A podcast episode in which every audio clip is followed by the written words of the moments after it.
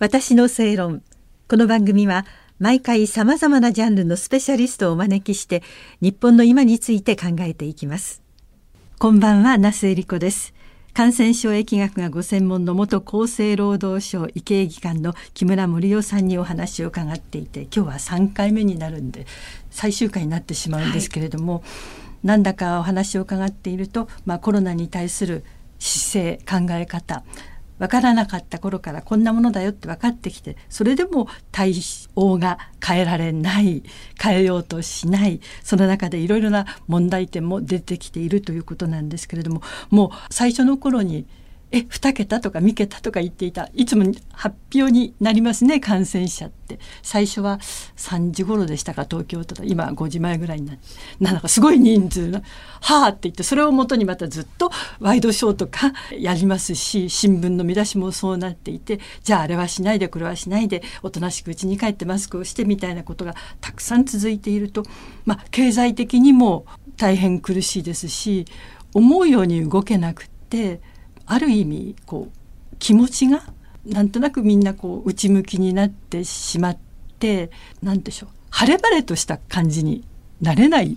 ですよね。そうですね。本当にこれが本当にひどいゼロコロナ病だと思います。すなわちコロナをゼロにすれば、はい、私たちは幸せになれる。というもう明らかな幻想ですよね、もう風邪のウイルスを人類ゼロにしたことはありませんし。ずっとあの風とはお付き合いをしてそうです。それなりに。で今後も そうです、はい、ですので私たちはあの残念ながらコロナウイルスウイルスというのはですね、まあ、感染症というのは面白いもので、はい、面白いというのは変ですけれども逃げれば逃げるほど寄ってくるんですね。ですから、えー、感染症はもうとにかく一時的には抑えられたとしても、うん、そこから完全に逃げ切ることっていうのは極めて難しいので、はい、共存していく以外はありません。うん。でそのことをきちんと理解しないで生活していくことによってなんとか我慢すればいつかは消えてくれるだろうという祈りのようなものになってしまっているので はい、えこれでは社会経済が回っていきません。うん、で実際に私が非常に懸念しているのは特に若い世代ですね、はい、若い世代の学びの場それから社会的教育のあの人との接接する場ですね、はい、こうしたことが全て失われてしまうということは、はい、本当に将来的に大きな損失を生むと思ってます、うん、大学に入ったけれどもあのキャンパスに行くこともなキャンパスに行くこともなく人と会うことがなくて友達ができないっていうそういうこともたくさんありますしもっと小さいお子さんとかで保育園ぐらい幼稚園ぐらいだったら物心ついた時からみんなマスクして、お話ししないでいましょうねみたいな人生の大半がそうなっているわけですよね。ねこの方たちこの若い世代っていうのは、私はこの日本の新型コロナウイルス対策における多大なる犠牲者だと思っています。あのもう本当に当初から、まあ、もちろんこの新型コロナウイルスまだまだわからないことはありますけれども当初に確実に分かっていたことはどんな地域であってもどんな国であってもこの新型コロナウイルスが重症化しやすいのは高齢者です。ですので若い世代は感染してもほとんど無症状か軽症です。うんはい、で特にもう30代未満であれば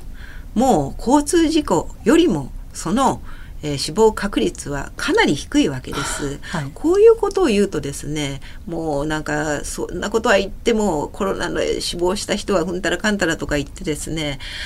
理性的な議論ができなくなっているっていうことがあるんですけども、はい、相対的に考えた場合ですね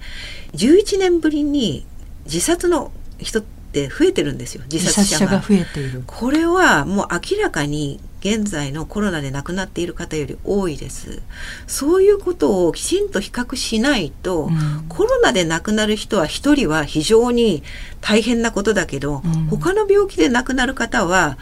関係ないみたいな風潮になっているというのは私は極めて危険だと思います。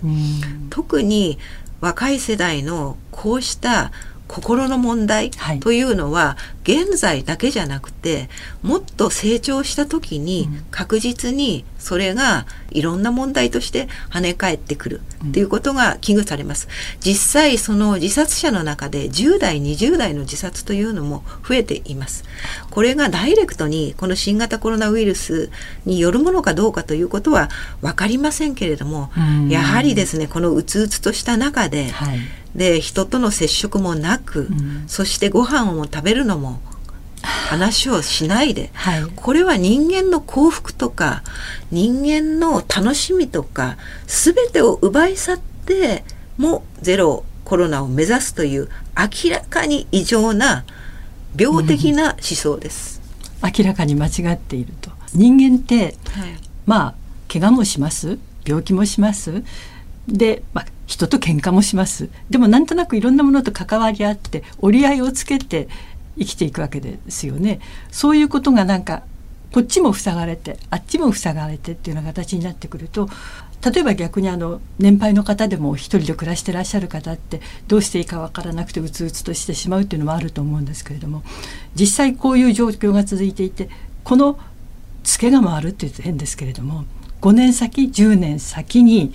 日本がどんなふうになってるかっていうのはちょっと心配になっていや私はかなりこれに関しては悲観的です。はい、というのも経済的にはまあリーマンを超えると言われているんですけれども、ええ、それ以上にですね、うん、日本人の教育というのは極めて重要な国家における問題ですから、はい、それがこれだけズタズタにされたということは将来的にその国としてどういうインパクトがあるか、うん、負のインパクトがあるかっていうのは計り知れないところがあります、うん、それから先ほど高齢者のお話が出ましたけれども高齢の方もですね例えば病院に入院してももうお見舞いも来られない、はい、でもちろん院内感染が起こったら大変だからということもありますけれどももしかしたら今年のお正月はあの過ごせたけれども来年は過ごせないって方だっていらっしゃるわけです。その方にとって自分がたとえコロナに感染してそこで命を落としたとしてもどちらが大切なのかそうした生き方それから生活の質とか、うん、そういうものが全く抜け落ちてとにかく分科会の言うところのゼロコロナゼロリスク路線を、まあ、踏襲しているようになってしまっている、うん、それはもう政府がきちんとしたメッセージを出してもう方向転換をしないといけないと思います。見方を変えるというか視点を変える必要もあるということですね。そうですねもともと第1回目の時にもお話したんですけれどももうあの政府自体はウィズコロナ路線で行っているわけです。はい、それが今なぜかどういうわけか分科会のその言葉に逆らえない、抗えない状況になっていて、それなので、こう、政府のメッセージというのがちゃんと国民に伝わってこないっていうのは、極めて大きな問題だと思います。何かこう、マイナスの要素のことは言いたくないというか触れたくないというのがありますでしょ？でまあプラスのことだけ言っていればいいってわけではないですけれどもどうしても何かそういう危ないものには触らないでおこうというような姿勢そうですねこれは本当にもっとあの大きな話になると、うん、日本人の死生観にも大きく関わってくる問題だと思います。人は必ず死にます。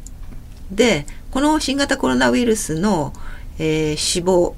者の平均年齢っていうのは80代です。それを考えますとですね、どれだけこの新型コロナウイルスをゼロにする必要性があるのか、それによって失うものは何なのか、そういうことを理性的に考えないといけないと思います。はい。